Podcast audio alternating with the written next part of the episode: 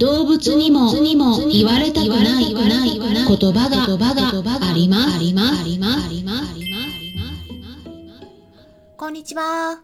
サラホリスティックアニマルクリニックのホリスティック獣医、サラです。本ラジオ番組では、ペットの一般的な健康に関す。るお話だけでなく、ホリスティックケアや地球環境、そして私が日頃感じていることや気づきなども含めて様々な内容でイギリスからお届けしております。さて皆さん、いかがお過ごしでしょうか、まあ、東京の方はですね、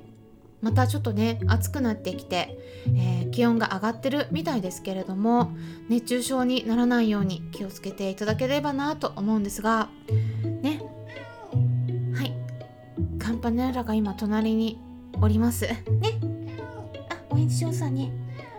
お返事上手なんですうちのカンパネラがね。ね。はい。ゴロゴロゴロゴロ言ってるんですけどね。ちょっとねあの気温がイギリスは下がってきてて雨が降ってるんですね、うん、なのでねあのちょっとやっぱり少し冷えてる感じで 寒がりなのでね私もカンパネルラも寒がりなんでちょっと2人で温め合ってるところなんですけれどもね。あそうだね。うん。そうだね。あのまあ、先日からですねお伝えしてた通りですね昨日は夕方4時10分からクラブハウスでルームを立ち上げましてハワイ在住のアニマルコミュニケーターのしおりさんとコラボでお話しさせてもらいました。でペットロスについてだったんですけれども、まあ、そこでねあのちょっと思ったことがありますので今回ねこのテーマでお話ししていければなと考えたんですね、まあ、昨日はちなみにですね夜の9時からインスタグラムのライブも開催したんですね。で参加してくださった方々本当にありがとうございました。あの参加できなかった方でもねアーカイブ残していますから是非ね、えー、チェックしていただければと思います。YouTube ライブも5月6日にあの開催したんですけれどもねそこでお悩み相談会同じようにやったんですがそれぞれインスタライブの方もあの質問いただいてたものですねあんまりかぶっていなかったので、えー、ぜね両方合わせて視聴してみるとかなり参考になるんじゃないかなと思います。リンク先も概要欄に載せておきますので合わせてチェックしてみてください。それではね今回は昨日アニマルコミュニケーターのしおりさんからお話ししていただいた内容から私の方でねうん確かにそうだなって感じられるようなことがありましたのでそちらを皆さんにお伝えしていきます。しおりさんからですねどんなお話があったのか言いますとまあ先日ですねコラボさせていただいた時もあったんですが保護されたワンちゃんとか猫ちゃんなどに関しても言えるんですけども保護犬とか保護猫とかって特にですね私たち人間からすると里親さんを募集してても見つかってない状態飼ってくれる人がいないかわいそうな存在だというふうに捉えがちじゃないですか？でもね本人としてはアニマルコミュニケーションしてみると自分のことをねかわいそうだとかそんな風には全く思っていないんですよっていうお話があったんですね。で今回のお話の中でもですね例えば病気になった子、まあ、骨肉腫になって足を切断するようなことになった場合とかですね、まあ、何かしらの病気でね3本足になってしまったような場合とかうん、そういうワンちゃんに対してねあこんな病気になって足が3本足になるとかってかわいそうだと人間からすると思ってしまいがちなんだけれどもでもこれもですねあの保護犬保護猫と同じように本人はあんまりねそういったことはね失ったことに関して嘆いたりとかするっていうよりもあの本当にねその時その時のあるがままの状態を受け入れているから足を失ったことに関してもただ足がないっていう風にね捉えているということなんですね。だから人間だったら足がなくなったらああれもできないこれもできない、うん、こんな不自由なことがあるとかねなんかこういろいろ足があったらいいのにとかなんかこうねできないことに対してのネガティブな感情を持ちやすいんだけれどもでも動物たちの感覚は人間とは違うんだよっていうことをね改めて考えさせられましたでね今回皆さんにお伝えしたいことっていうのはそういった動物たちの感覚と私たち人間の感覚は全然違うんですよっていうねこのことだけではなくて飼い主さんの気持ちについても是非ですね合わせて知ってもらいたいなと思ったんですね。うん。ぜひぜひ最後まで聞いていただければと思うんですが例えばですね今から皆さんに質問をしますので自分だったらどう思うか考えてみてください。とある晴れた日あなたが公園に行った時にあるワンちゃんと飼い主さんが一緒に歩いていました飼い主さんがリードを持っていてその後ろから現れたワンちゃんをよーく見てみると3本足で一生懸命に歩いていました。3本足だから少しぎこちない感じで少し飛び跳ねるような感じで歩いていました。そんな光景を目にしたら皆さんはどう思いますか？そしてその飼い主さんにどんな言葉をかけますか？どうでしょうか？はい。今からちょっとだけお時間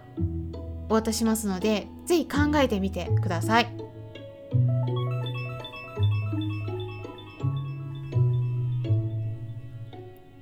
うん。あの不自由なのは大変そうだなって思うかもしれないですね。そして飼い主さんにこういう質問とか投げかけませんか？えあその足どうしたんですか？とかあワンちゃん大変そうですね。とか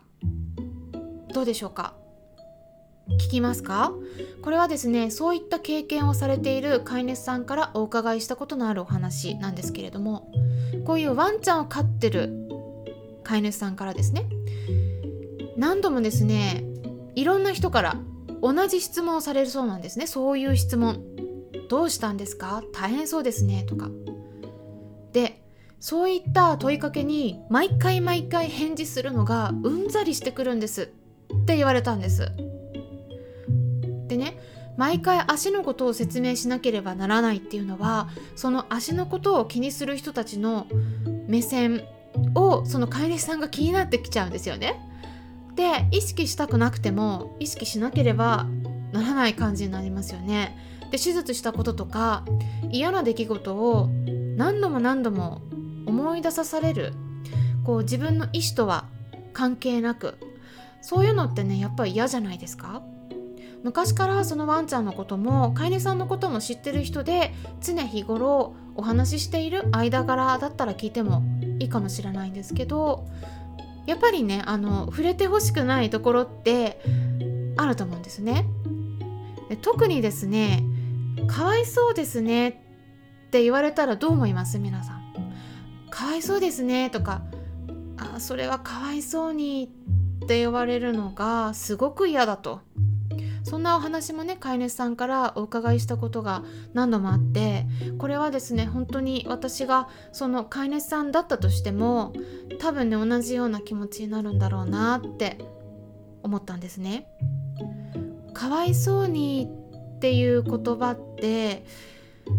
どうでしょうかね私ね個人的にはねあんまり何の役にも立たない言葉じゃないかなって思うんですね。言われた方もね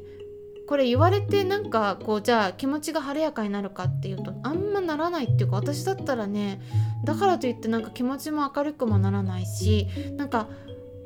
あ自分ってかわいそうって思われているんだって認識するだけなのでね。あのかわいそうって言われるってことはなんか、うん、飼い主さんはねその子のためを思ってケアしてあげてるのになんかその旗からなんかかわいそうなことをしてるように捉えられてるのかなとかねそんな風に感じられる方もねいらっしゃるみたいなんですね。